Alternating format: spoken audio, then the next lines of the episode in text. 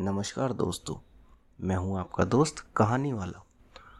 मैं आपके लिए लेके आया हूँ आज एक बड़ी ही मज़ेदार कहानी, जिसका नाम है दो बिल्लियों की लड़ाई। बहुत समय पहले की बात है।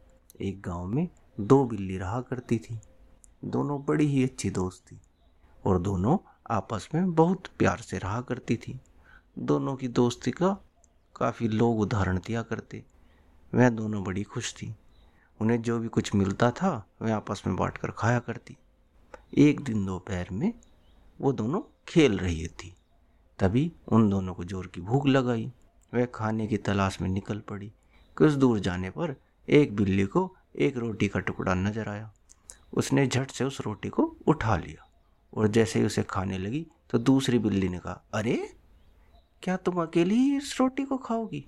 मुझे भूल गई। मैं तो तुम्हारी दोस्त हूँ। और हम जो भी खाते हैं, आपस में बांट कर ही खाते हैं। पहली बिल्ली ने यह बात सुनी और सुनने के बाद में उस रोटी के दो टुकड़े कर दिए और एक टुकड़ा दूसरी बिल्ली की ओर बढ़ाया। यह देखकर दूसरी बिल्ली बोली, तुमने मुझे छोटा टुकड़ा दिया है। यह तो गलत है। बस इस फिर क्या था? इसी बात पर दोनों का झगड़ा शुरू हो गया। झगड़ा इतना बड़ा कि आसपास के सारे जानवर उन्हें देखने के लिए आ गए। इन सब में एक बंदर भी आ गया। दोनों को झगड़ता हुआ देख, वो बोला, अरे बिल्ली रानी, क्यों झगड़ रही हो? दोनों ने अपनी दुविधा बंदर को बताई। बंदर ने कहा, बस इतनी सी बात, मैं तुम्हारी मदद कर सकता हूँ। मेरे पास एक तराजू है। उसमें ये दोनों टुकड़ों को तोलकर मैं तुम्हें बता सकता हूँ। कि कौन सा टुकड़ा बड़ा है और कौन सा छोटा। फिर हम दोनों टुकड़ों को बराबर कर लेंगे। बोलो, तुम लोगों को मंजूर है? दोनों बिल्लियाँ तैयार हो गई। बंदर पेड़ पर चढ़ा और तराजू ले आया। उसने दोनों टुकड़ों को एक एक करके पल्ले पर रखा। तोलते समय उसने देखा कि एक पल्ला भारी है।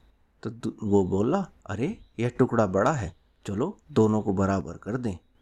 यह कहते ही उसने बड़े टुकड़े में से थोड़ा सा तोड़कर खा लिया। इस तरह से वह हर बार जो पल्ला भारी होता, उस तरफ़ वाली रोटी में से थोड़ा सा टुकड़ा तोड़कर खा लेता।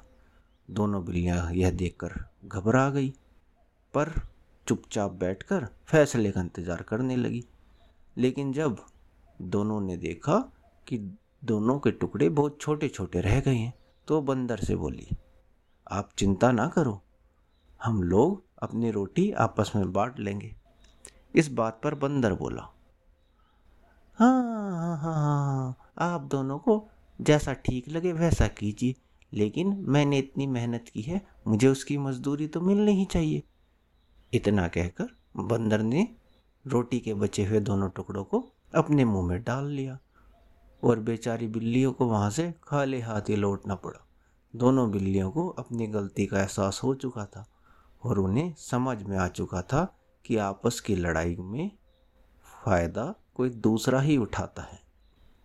तो बच्चों, इस कहानी से हमें यह शिक्षा मिलती है कि हमें कभी भी आपस में लड़कर अपने रिश्ते खराब नहीं करने चाहिए, क्योंकि जब हम आपस में लड़ते हैं तो कोई बाहरी व्यक्ति इसका फ़ायदा उठा लेता है। धन्यवाद बच्चों, मुझे उम्मीद है कि आप लोगों को ये कहानी पसंद आई होगी।